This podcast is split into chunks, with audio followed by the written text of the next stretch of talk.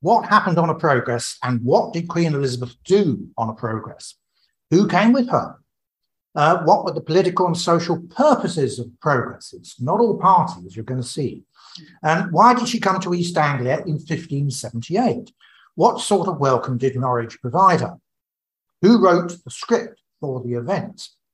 Who were the great and the humble who greeted their monarch? Now, from the viewpoint of Norwich uh, as host, the event has usually been seen in isolation and as uh, a, an exceptional occasion. But perhaps we need to place it in the context of the other feasts, festivities, and visits uh, that were regular features of the life of the city in this period. You may end, we may end here but you're thinking as you walk out that you're being shortchanged because there was a lot more partying going on uh, in the 16th and 17th centuries than you're getting access to at the moment. But we'll see. Um, um, um, and certainly, I, uh, in the second of the two lectures, and I'm pairing these up in various ways, and I will refer forward occasionally to the second lecture, uh, you will see how, part, how Norwich was a party city. Now, I do feel as if I've been set up by the organizer of this, not neither of these two people, but by Sarah, my former student, who seems to organize lots of things, uh, like one of those Sunday night thrillers on BBC One, though possibly without uh, uh, all the uh, unlikely twists that you get in their plots. I say this because to keep you watching, the BBC runs the second episode on Monday evenings. Well, what I have to say about Queen Elizabeth's progress is does indeed come in two parts. Today, I'm going to concentrate on what is likely to have been familiar and what um, uh, was a venture into the unknown when Elizabeth travelled into East Anglia in, 19, in 1578. Now, in the second talk, uh, in September, uh, as Chris mentioned, I will focus on the partying and what's called the performative side of the progress, and especially the entertainments in Norwich. And in that lecture, I will analyse the events in Norwich in detail and offer some, some suggestions about what it all meant, uh, what messages may have been buried in the event that are not immediately obvious to us today.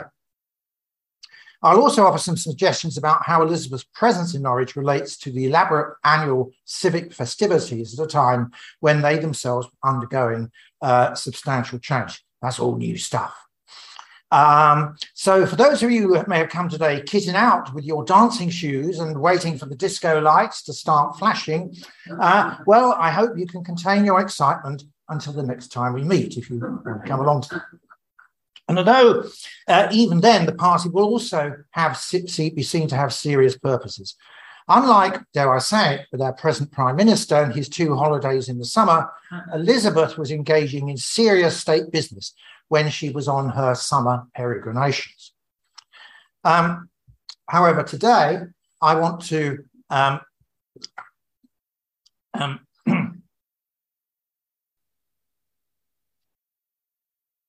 I want to concentrate on the more obviously serious uh, purposes that lay behind the many summer outings that constituted the progress across Elizabeth's reign. And I want to argue that those purposes embody both deeply embedded social and cultural values and practices such as petitioning, patron client relationships, and gift exchange. But on each occasion of an individual progress, that they often had, uh, they were also responses to much more immediate circumstances. I'll say a little bit about all of those things at various points. Certainly, Elizabeth took them seriously. During the 44 years of her reign, between 1558 and 1603, she visited over 400 individuals and civic hosts. Now, royal progresses have received a lot of attention over the years, but I hope that it, I will be able to add some new insights to what we know by looking at them again, uh, not least by looking at them in the context provided by East Anglia in general and Norwich in particular in 1578, with very particular circumstances, political and social, uh, of that year. Now, in the second lecture, I'll also try and identify any evidence that may survive today in Norwich the six days of a stay within the city. And in fact, uh, I hope to send you out after that lecture looking for these things that you may not have realized are hangovers today from that 1578 visit. Now, but before we start out today on today's journey, it may be helpful to clarify certain things about the nature of monarchy uh, uh, um, and what might be described as Elizabeth's queenship.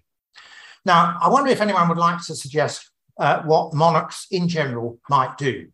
This is the point of lecture when you sort of lectures when you ask students, they all hide their faces. So you're much older, you're much braver. Have you anything to offer? What do monarchs do? Nothing. Sorry.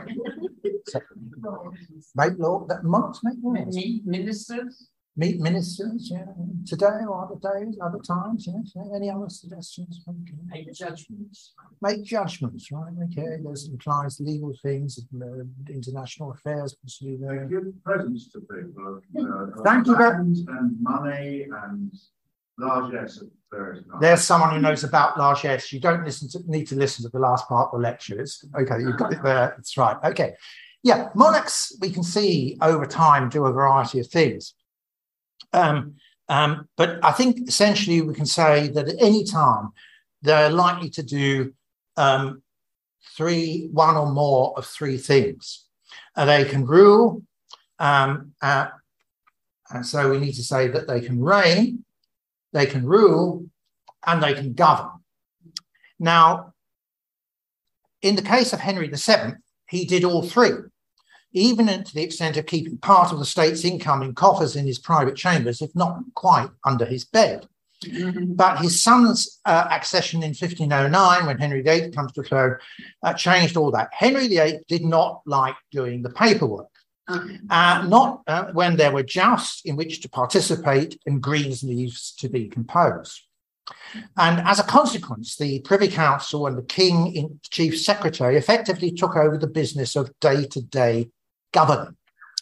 Thomas Cromwell just loved doing the paperwork, as did his successors under Elizabeth, William, and then Robert Cecil. But no one, of course, would argue that Henry VIII did not continue to rule, uh, to determine policy and to decide who was in and who was out. The dissolution and a succession of six wives amply demonstrate this. And it was this model of monarchy uh, that was inherited by Elizabeth, uh, a monarch who both reigned and ruled, but who largely left governance to her ministers. Certainly, um, there was a model of Elizabethan monarchy that was perpetuated visually in the 17th century, which he's shown as here uh, with her ministers and her two chief ministers. Burghley, who knew how to handle the finances, and over here, you've got Sir Francis Walsingham, who is effectively the head of the Elizabethan CIA. And as you will see at various times, she needed a CIA as well. Um, that Elizabeth continued both to reign and to rule, as I say, is evident in the matter of the progresses themselves. There is ample evidence that her ministers did not like progresses. Uh, they were expensive, that upset Burghley a lot, uh, and constant movement made it that much more difficult to administer the kingdom and to conduct international affairs. So while they're prancing around in East Anglia at this time, there's an international crisis going on across the North Sea and the Low Countries, and Burghley and Walsingham in particular, Walsingham at one point has to go off to the Low to try and sort it out, do or sort out in his position in that respect. So, you know, it's really difficult to do international diplomacy without Zoom. And so, um, you know, she, she was in a bad way. Um, um, and also, more generally, um, this all these this, this, traveling was occurring in a period when there was an escalating volume of administration to be done. Uh, and as increasingly the central state attempted to micromanage both the economy and society as a whole. So if she's investing all this time and energy in and money, uh, as much as other people's money as possible, but hers as well, in progresses, then one has to ask, why were they so important to her? Uh, and of course, it, it is a period, it's characterized by the government's intense anxiety about England's precarious standing in the shifting kaleidoscope that was the continent wide balance of power. For effectively, from the point in 1570, when the Pope declared Elizabeth a heretic and called for her removal, there was an Elizabethan Cold War going on.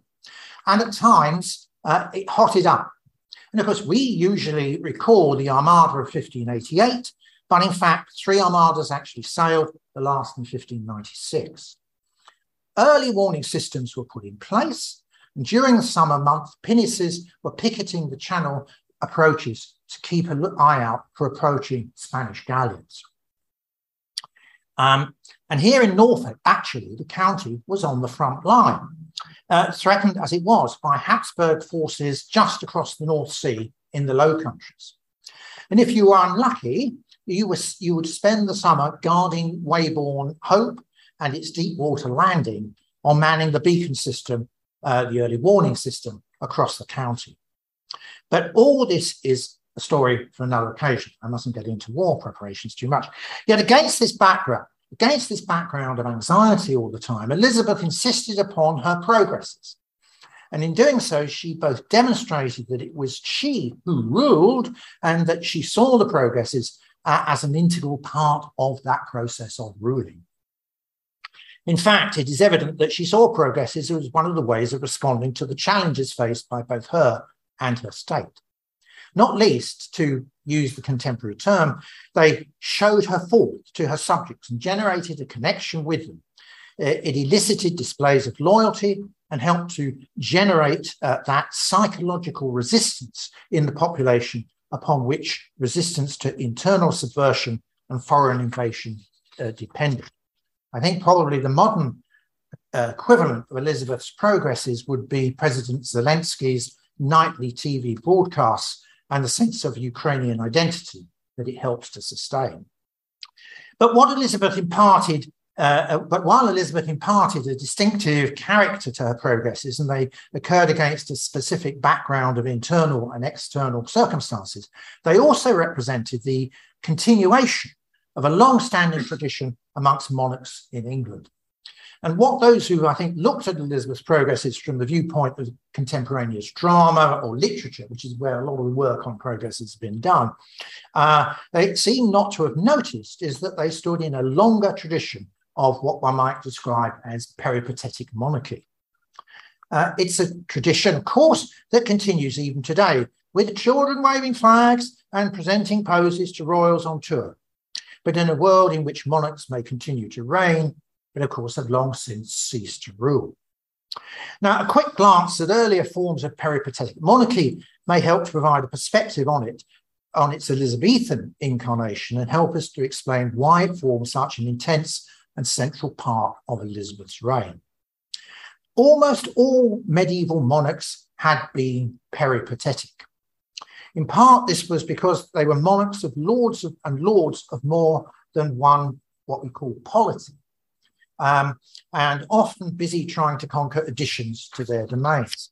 So, contrary to the history curriculum consists, uh, um, consisting of our so called island story and imposed upon schools by Michael Gove when he was Secretary of State for Education, ours was never uh, a, a tale of isolated disengagement.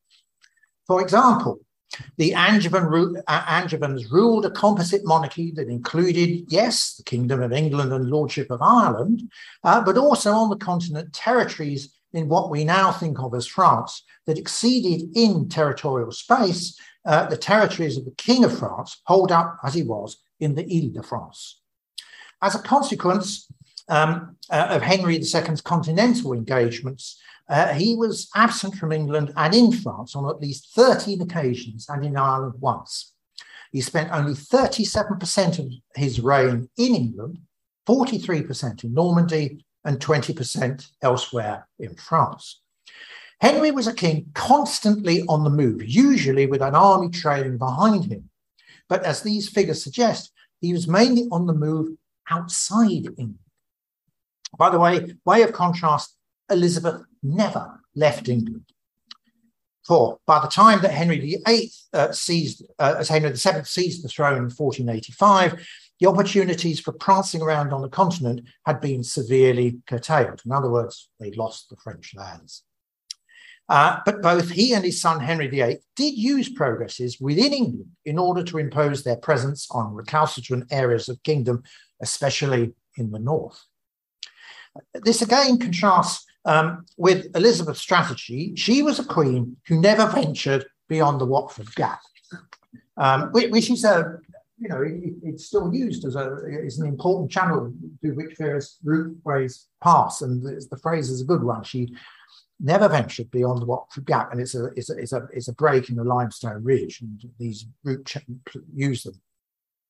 Instead, she continued to travel uh, to the most heavily populated and agriculturally and industrially productive parts of her kingdom in the south. Uh, this being the case, there was all the more reason for her to visit East Anglia, which was at this time, with the exception of London, uh, uh, it, exceeded all other parts of the kingdom in terms of not only of its agricultural, but also its industrial productivity. East Anglia is an industrial area uh, in the late 16th century. Norwich was the second city uh, in the kingdom, its walls encompassing an area greater than that of the city of London. The industries of Norwich and the industries in the surrounding countryside were integrated into a wider international economy. Uh, in this context, it's part of one of two of the most industrially developed and economically important areas uh, of Europe, one being in Lombardy, in Italy, and the other being around the Baltic and the North Sea. Norfolk and Norwich is far more integrated into that in the late 16th century than it is into any wider uh, English economy.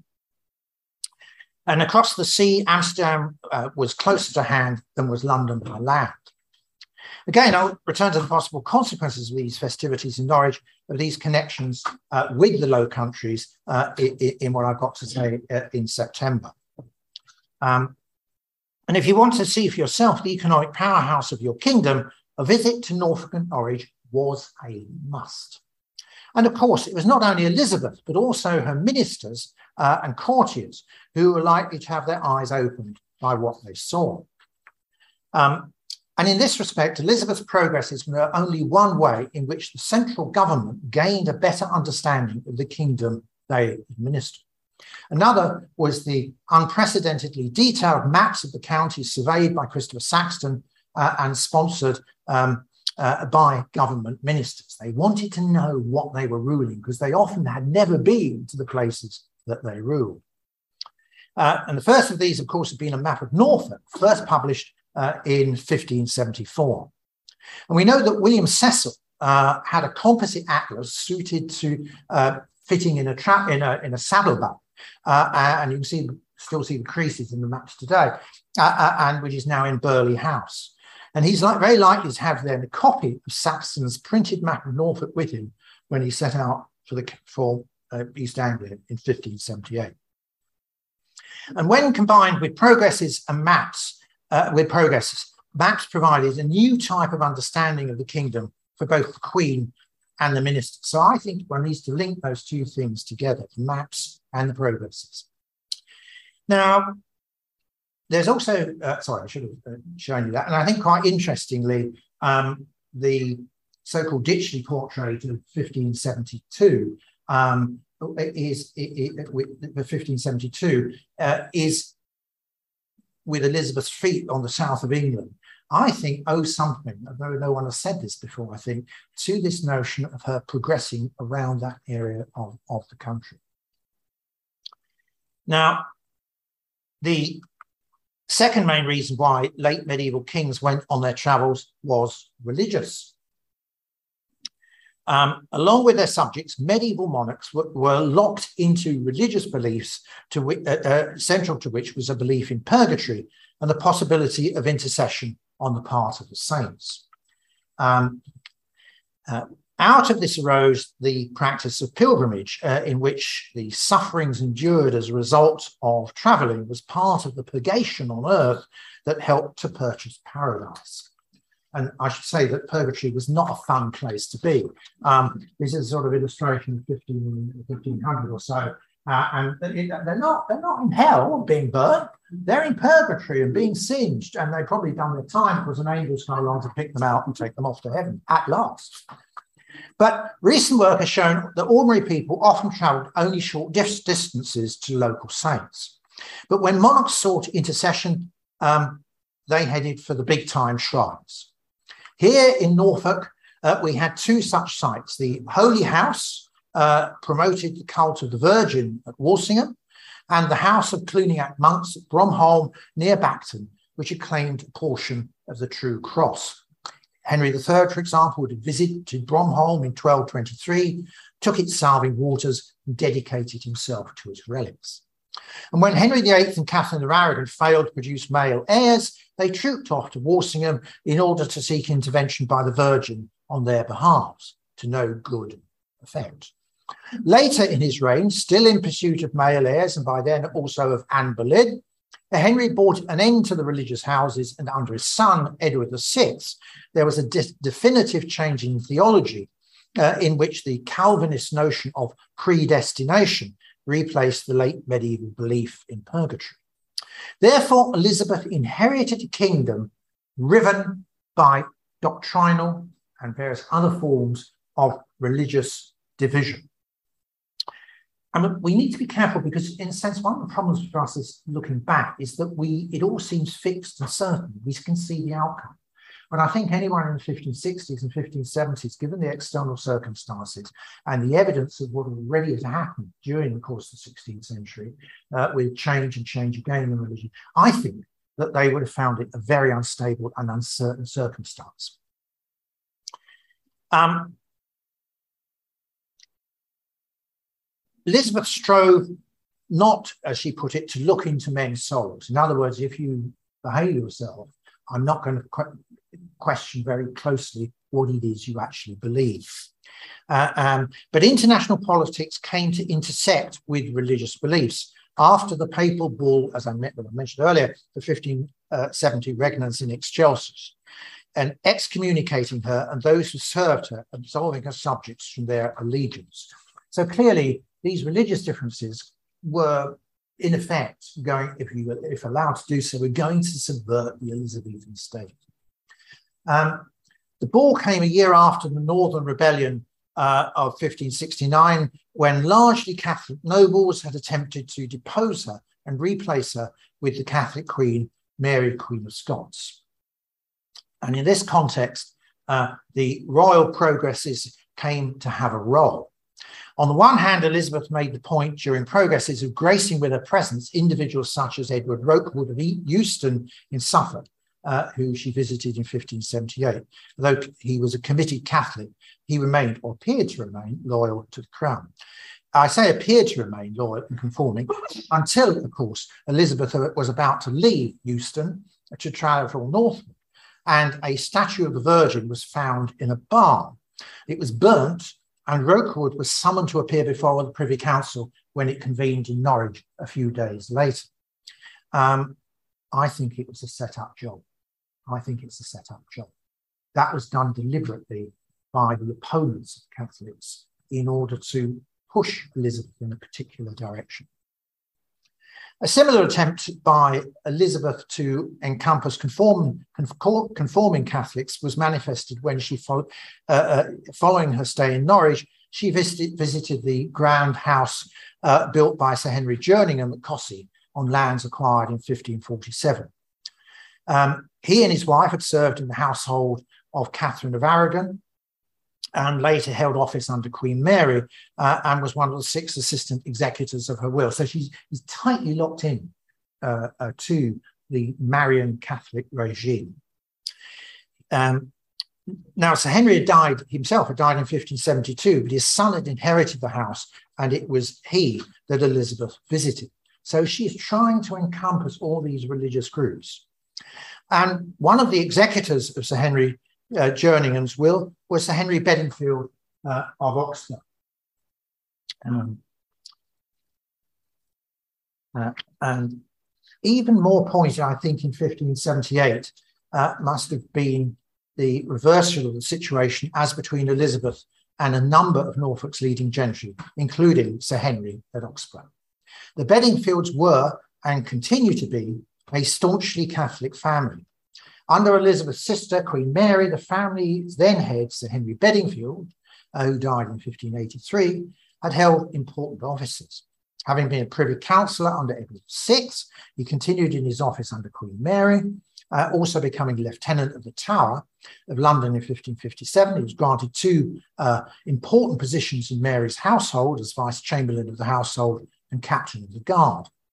And in 1554, following Wyatt's Protestant rebellion against Mary, uh, which was abortive, um, uh, Elizabeth had been imprisoned for a year at Woodstock under suspicion of involvement. And rising from his offices and Mary's trust in him, it was Sir Henry who had been appointed her jailer at Woodstock. So we now have a queen visiting Norfolk, where one of the gentry and many of his associates, often married into the same families, I might say, um, one of his uh, had been her jailer a few years earlier. A rather pointed set of circumstances. Now, uh, Sir Henry was among the leading uh, East Anglian uh, gentry, along with Rokewood and Jerningham, uh, who had risen uh, to support Queen Mary, uh, then based at Kenninghall. So again, this East Anglian connection uh, when she was when her succession had been challenged at the start of her reign in July 1553. so these guys are all mightily tied in with the Catholic Marian regime, former regime. Um, all of this backstory, if we can call it that, would have been in the minds of the Queen, of courtiers, and of the local gentry as Elizabeth travelled around East Anglia in the summer of 1578. And the question is a perennial one. How do you deal with political pre- your political predecessors and opponents? Do you do as Theresa May uh, did, which was to try and placate them and to give them office the hope that they will be satisfied with that? We, we know what, how that worked out. Uh, or do you do what Boris Johnson did and purge all your opponents from the party or 16th century, its equivalents uh, as political parties. Such, of course, don't exist at this time.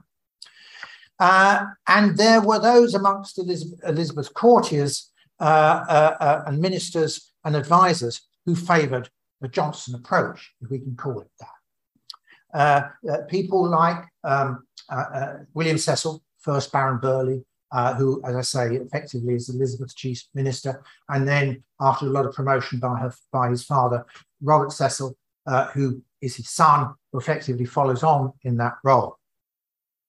Uh, there, what were might be what might be called the forward Protestants, such as the Lord Keeper, Sir Nicholas Bacon. Uh, furthermore, this energetic Protestantism uh, was evident not only at court but also in the country. For example, Sir Nicholas had established three sons by his first marriage as country gentlemen in East Anglia. Nicholas at Redgrave and Sir Nicholas Bacon, as now is, he's moved to Raveningham by now, but he is a lineal descendant uh, of, of Lord Elizabeth's Lord Keeper. Uh, Edward at Shrublands, again in Suffolk, and Nathaniel Bacon at Stiffkey on the North Norfolk coast. And amongst Nathaniel's numerous papers. They are numerous. I have been editing them on and off with others for the last 40 years. Um, uh, are notes of raids he led on the houses of suspected recusants, uh, uh, um, that is, Catholics, they're called recusants, searching for evidence of what he described as the trumpery of popery. Um, not very nice. That six o'clock hammering on the door and people searching the house. Um, there's a story from the Appleton Pastons of Appleton, uh, and they tell it very gleefully about how one of these raids, they were Catholics, and how one of these raids took place and how they hid everything and they couldn't find anything. Now, which policy was to be followed in handling Catholics and other adherents of the preceding Marian regime, and the extent to which a newly ascendant radical Protestantism was to be indulged, was itself part of a yet larger concern of the age, um, and a concern that was carried into East Anglia in the summer of 1578. Now, another facet of the emerging and uncertain political situation in East Anglia that had to be confronted during the progress in 1578 was the type of local power structure and politics that was emerging as a consequence of what had happened in 1572. For many, Elizabeth's visit must have been painfully revived those memories of that event of six years earlier. And for those of you who do have not have long enough memories, let me prompt rec- uh, recollection. In 1572, Elizabeth had sanctioned the execution of England's premier nobleman, Thomas Howard, fourth Duke of Norfolk. uh, for his treasonous dealings with Mary Stuart, Queen of, uh, Queen of Scots. Uh, this had not only removed an influential player from the arena of court politics, it had also, I suppose you can describe it as, lifted the lid uh, uh, off East Anglia. Now, hitherto, there had been a paradox. Here, in the most industrially and commercially advanced area of England, uh, there had been until 1572 the last of what I've called the great magnatial countries. These were regions where one great magnate held effective sway. Local matters could hardly be decided without his approval. The Duke of Norfolk had once boasted to Elizabeth that, and I quote, I count myself by your majesty's favour as good a prince at home in my bowling alley uh, in Norwich, just over the road there, down there by the river, as Mary Stuart is, though she were in the midst of Scotland. In other words, this is my country, this is my domain. Locally, power was exercised on his behalf by a retinue of local gentry, many of whom also happened to be Catholics. Uh, some of these were men who have already met in the religious matters previously discussed. The Duke's demise, uh, the losing of his head, also sent his affinity, his followers, into disarray, depriving them of much of their influence. Uh, the palace that he built in the centre of Norwich stood empty. That's why Duke Street's called Duke Street, because once there was a Renaissance palace standing on it. It, it wasn't a good place to be. And it actually slipped into the river, a bit like the um, the, the, the, the, car park that followed later, which you know the last car park, the one that fell in the river. Um, and with the benefit of retrospect, we can see that the new type of politics that was to emerge both in the counties of Norfolk and Suffolk uh, during uh, um, and in the city of Norwich, but that wasn't clear at the time, I think. 1578, this was a known unknown, to use a phrase, and no doubt Elizabeth and her ministers carefully probed the local situation during her travels. One occasion for doing this uh, was during her stay in Norwich.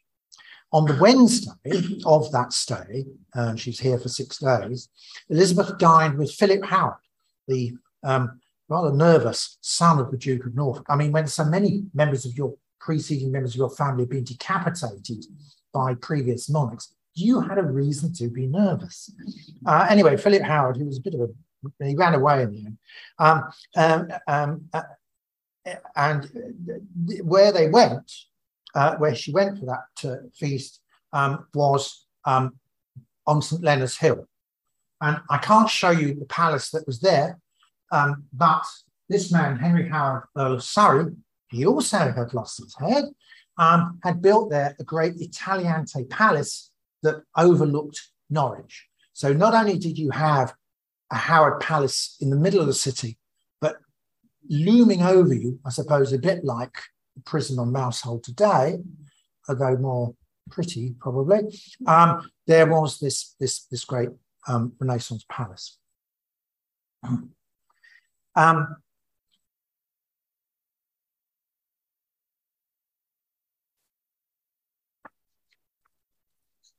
And this rather sycophantic Philip Howard, who was very worried about his, uh, was anxious to rekindle royal favour. Um, and uh, he did that by entertaining Elizabeth at both Kenninghall, the Howard Centre for what had been the Howard Centre for ruling Suffolk and Norfolk, effectively on the, on the county border, county borders, uh, and then again at Mount Surrey. Uh, although, as some of his relations complained, he just wasted the money and a lot of it. Um, but later on, Howard and his wife would, in 1584, convert to Catholicism. Eventually, this led to his imprisonment in the Tower, where he died, and eventually, in 1970, he was made a saint. Um, now, he had to wait. Um, his grandfather, Henry Howard, Earl of Surrey, had been executed, I'm suggesting, in 1547, um, and, and uh, for appropriating the royal arms. Um, and I have to say, I think the Howards were never very good at retaining their heads in any sense mm-hmm. uh, uh, uh, in when they were playing they were playing in high politics. Um, and here again, once again, religion entwined with politics. You can hardly separate those things out. in this period. These then were some of the immediate and pressing political and religious issues uh, that were being played out behind the festivity, uh, festivities uh, that were offered Elizabeth during her visits. And as we see, as we'll see, I hope in the next lecture, they were not entirely lacking from the entertainments themselves. What I'm going to argue, give you a taste, as it were, what I argue there is that what appear to be frivolous entertainments often have deeply embedded in them things that contemporaries would have recognized as messages uh, to the monarch. Um, but handle these immediate circumstances that I've just described in terms of the interplay of politics and religion in, in, in the circumstances of summer of 1578, but to handle these immediate circumstances depending in part on political insight and advice. And advice was itself part of a larger issue of what is called counsel and how to provide it. So I suppose in all periods there are in public debate and discussion certain issues that um, figure very large. What we see emerging, I suppose, today on the international scene is the notion of a great conflict between the democracies and the autocracies. Okay, so that comes to be a dominant theme in political discussion and debate about how you deal with that conflict. But in the early modern period, one of the things that was a matter of constant debate was what was counsel? What was advice? How did you deliver it? How did you persuade your ruling monarch to take notice of what you were saying? Um, uh, partly the problem arose because of the structure of politics itself in most states in this period. The relationship between a ruling monarch and ministers who did the governing resulted in circumstances that were the very opposite of the later conventions of joint cabinet responsibility, rather what used to be uh, the theory of joint cabinet responsibility until fairly recently. Um, competing, rather in the earlier period, competing individuals, groups, or what we call affinities were constantly competing for the ear of the monarch and influence over him her or her. Which truth did a monarch hear? What was the truth uh, on any matter? Uh, and these are not matters simply resolved, given all the sorts of papers and the conversations that are flooding into a monarch in this period. And in this context, Elizabeth's practice of going on summer progresses may have been part of a way of easing the pressure on her, uh, especially as that unusual thing here was a queen regnant. And again, we should not underplay that. Here in a patriarchal world was a queen regnant, a woman who ruled. Whereas in other polities, like the French one, Salic law, you could never have a woman who, who came to the throne. On the other hand, not all her ministers and courtiers would attend her when she went on progress. So the, the pressures to some extent were let off. On the other hand, she met numerous individuals, especially amongst the urban elites of cities such as Norwich, uh, that might not otherwise have had direct access to her. And we know, for example, that some of the entertainments in the city were put on by some of Norwich's leading merchants, and I'll come back to talk about that in the next lecture. Looked at from this viewpoint, Elizabeth's progresses uh, were one way for the Queen to sustain independent perspective. More generally, in this period, counsel did not just come in the form of conversations or notes of advice or the equivalent of a modern briefing paper. Um, because of the need to maintain a show of deference, um, uh, the uh, deference to the Queen in this finely tuned hierarchical patriarchal society, often counsel was offered in subtle ways that were the very opposite of today's opinion piece or leader in the Daily Mail or the Guardian, or horror, horrors, the inarticulate gibberings of unsociable media. During the course of Elizabeth's reign, two things contributed to augmenting the techniques with which counsel could be delivered. The first of these was the refinement of rhetoric and its widespread teaching in the grammar schools, such as that established in the old Carnary building uh, uh, in, uh, in Norwich uh, at the time. And at that time, Norwich uh, managed by Norwich City uh, Council.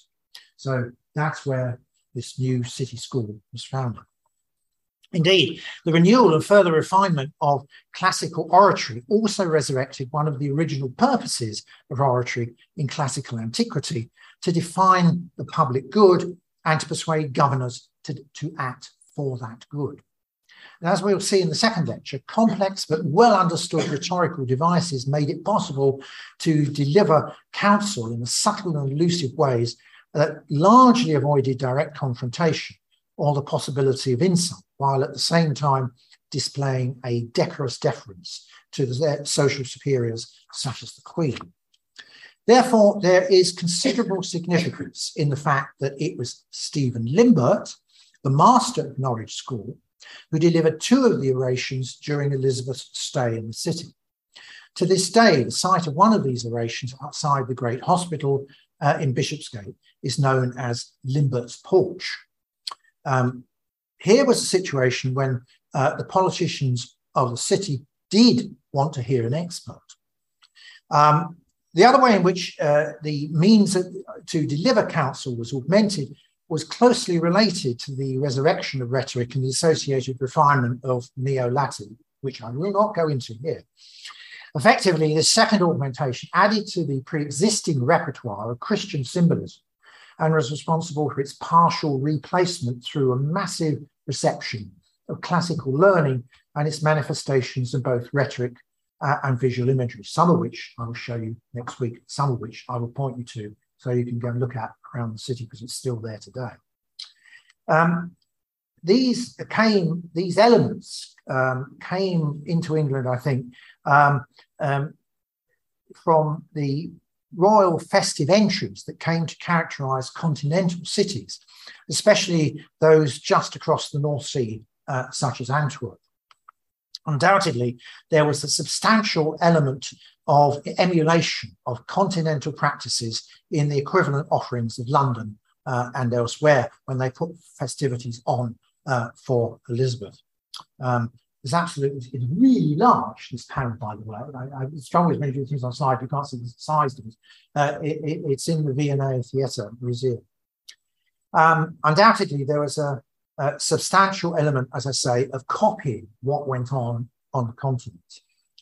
Uh, and one, one could hardly expect anything less of Norwich, the kingdom's second city. Moreover, there was an obvious channel of transmission in Norwich of those continental practices. For from 1565, the city had been accepting religious refugees from the Catholic persecution in the Low Countries. And by 1578, there was, and look at the wait for these figures, around 6,000 so called strangers uh, matched to an indigenous population of around about 10,000, 6,000 to 10,000. And as we'll see when we look at the proceedings in Norwich in detail, the so called stranger community did indeed play a large part in the city's festivities during Elizabeth's visit. Moreover, at the point at which Elizabeth entered the city at St. Stephen's Gate, she was greeted by what I assume were Stephen Limbert's boy pupils rigged out in their sisters' clothing in order to impersonate classical deities. Um, so if you look at St. Stephen's roundabout today, reconstruct, there was some nutty proposal a few years ago, if you go back and look at the columns of the EDP, there was some nutty proposal for rebuilding St. Stephen's Gate in the middle of the roundabout. It didn't get funded for some reason. Anyway, but um, uh, it was de- all decorated and, and, set up, and these boys were sort of placed in little alcoves in it uh, in order to represent uh, classical deities. How embarrassing it must be. You know? um, and then um, uh, uh, in the Great Market, the Great Market, there was a triumphal arch on which, I presume, yet more pupils played the role of specific classical female gods. So I think we can um, conclude that Norwich was fully up to speed in providing the Queen, her courtiers, and her government ministers with subtle forms of counsel delivered via the latest forms of rhetoric and classical analogy. It may have been play, it may look like play, but it was also work that was going on in that summer. Now, another phenomenon, another phenomenon um, um, to be expected in this period and for which a royal progress offered new opportunities was what was called petitioning. Some of you may know that uh, I think it was under Tony Blair's government that um, the petitioning process was re- re- reignited. And if you go to the parliamentary website now, you can start a petition to do whatever you want to do. And if you get enough signatures, I've forgotten how many it is, um, 10,000, right, 10,000. That's right. And it, thank you very much. Obviously, much better than statistics than I am.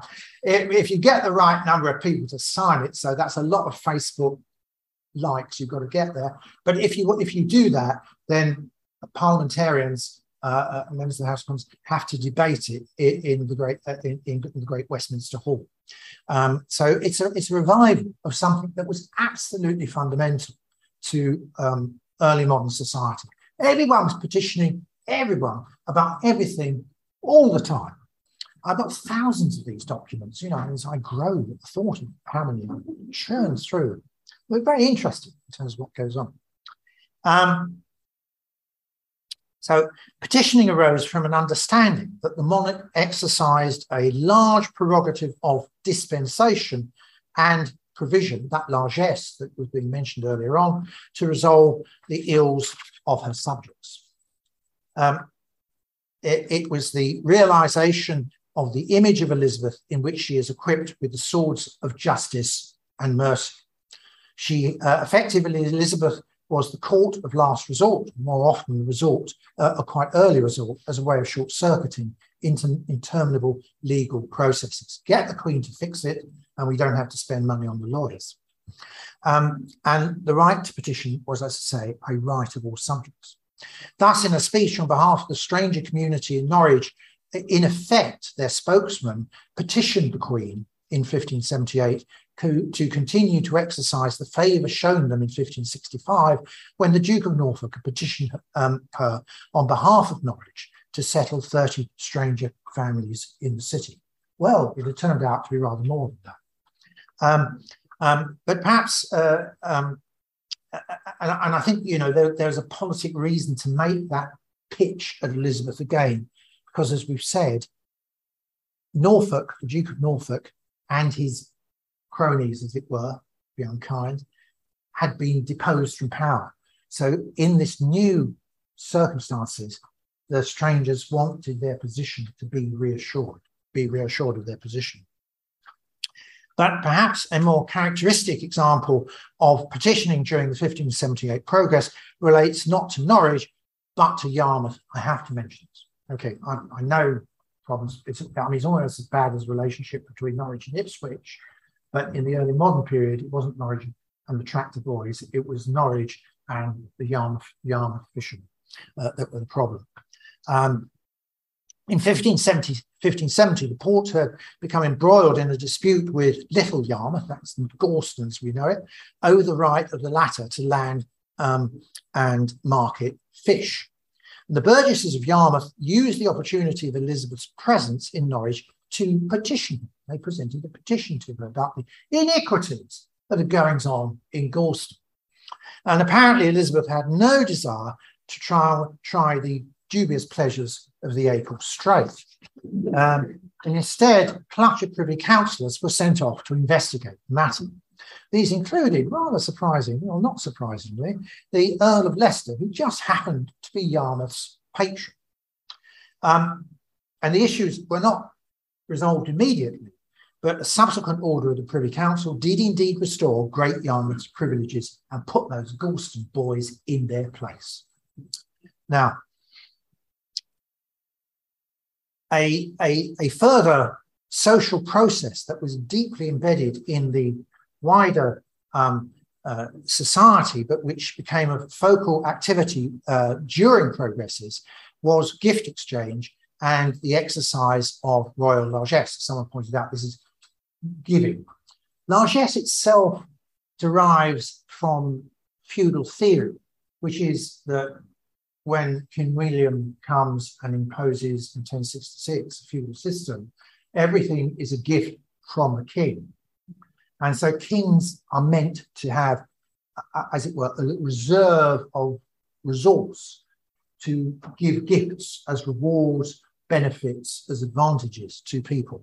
Uh, so they've always got people begging at their doors, uh, which is one of the reasons why you, they, they increasingly organise their households so no one can get, get at them uh, in order to make these, these bids. Um, and the other thing that was part of this was generally gift exchange. Now, I don't know if any of you have got some Japanese friends uh, or know have been to Japan, but one of the things is that one can often be nonplussed. Well, the first time it happened to me right, with a Japanese student who presented me with some terribly awkward little box I was meant to unpack in some way or undo, which I've now lost the instructions for.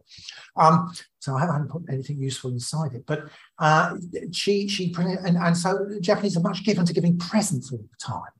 Um, and another visiting Japanese uh, professor gave me a croissant ashtray. Ooh.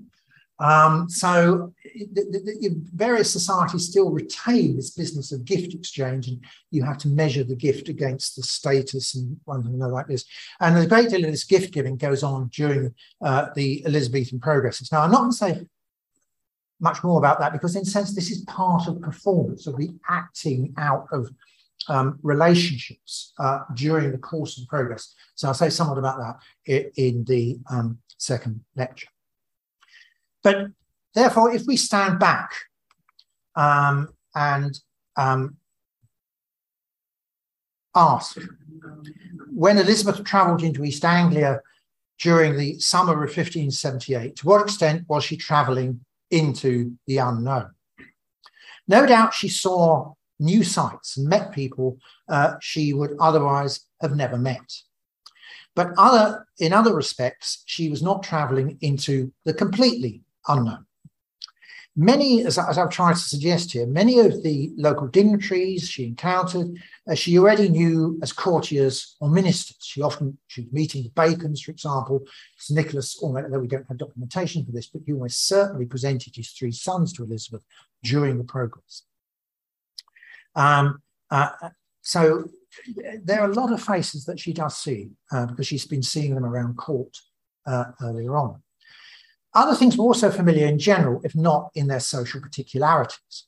These included both direct and indirect counsel on both the larger policy issues of the moment and the best resolution of specific issues that arose from the locality she visited, as with the Gorleston boys being put down by Yarmouth. And this was monarchical business in its usual manifestations, but in novel localities. What was far less certain was the ultimate resolution of the larger and intertwined religious and political issues that Elizabeth and her entourage encountered on their travels. To venture into East Anglia was to engage with a region which the, in which the contention between Catholicism and Protestantism and between the different flavors of Protestantism, which I have not gone into, but there's a great deal of rowing between different varieties of Protestantism. Um, uh, the so-called church in England in this period is, like a bunch of cats in a bag, all fighting one another. Um, uh, and th- these matters were by no means being resolved one way or another. So these things are still in suspension in some ways. And as we've seen, there were those forward Protestants, largely within the court, but with local clients, who endeavoured to use the progress of 1578 as a means of resolving the power struggle in East Anglia in their favour.